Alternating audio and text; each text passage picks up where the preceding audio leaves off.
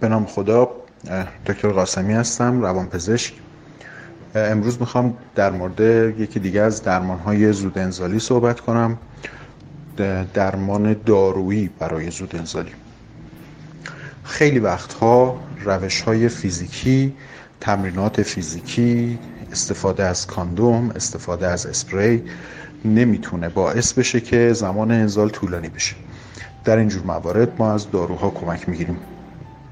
عمده داروهایی که استفاده میشن داروهایی هستن موسوم به داروهای مهار کننده های بازجذب سروتونین. این داروها به تناسب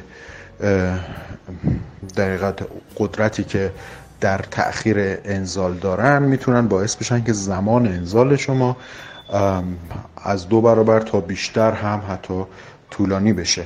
در کسانی که انزال زودرس ندارن مصرف این داروها می‌تونه باعث انزال دیررس هم بشه. یعنی انقدر به تاخیر بیفته انزال که رابطه جنسی رابطه ناخوشایندی تلقی بشه. داروهای مهار کننده بازی از به سروتونین داروهایی بودن که اولین بار در درمان افسردگی استفاده شدن. بعدها برای درمان استراب و وسواس هم استفاده شدن. و دیده شده که برای درمان زود انزالی هم می‌تونن کاربردهای خیلی خوبی داشته باشن.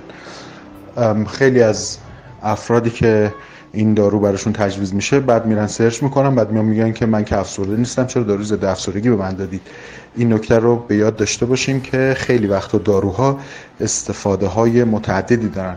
خیلی وقتا چه بسا ممکنه که مکانیسم اتفاقها و بیماری هایی که ظاهرا شبیه همدیگه نیستن مکانیسمشون با هم مشترک باشه. به عنوان مثال در بسیار از افراد زود انزالی می‌تونه باعث استراب زمینه ای بشه. داروهای ضد استراب چه بسا از طریق کم کردن استراب دارن زود انزالی رو درمان می‌کنن.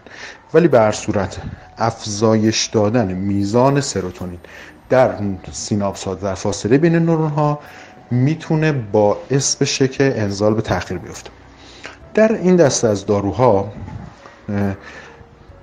اکثر داروها مصرفشون به صورت روزانه است. یعنی چه فرد رابطه جنسی داشته باشه چه رابطه جنسی نداشته باشه. هر روز بهتره که این رو مصرف کنه توی یه دوره مشخص.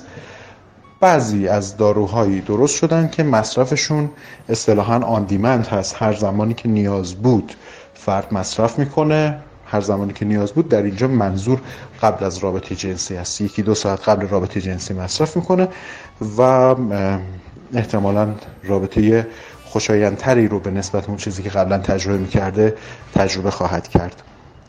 پیشنهاد من این هستش که هیچ کدوم از این داروها چه اونهایی که مصرف آندیمن دارن چه اونهایی که مصرف طولانی مدت دارن سر خود شروع نشه.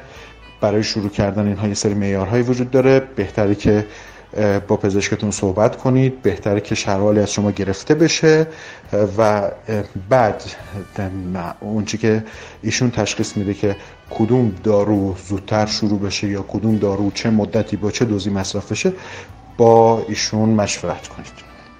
متشکرم از توجهتون. تهیه شده توسط پزشکان و روانشناسان جایروس.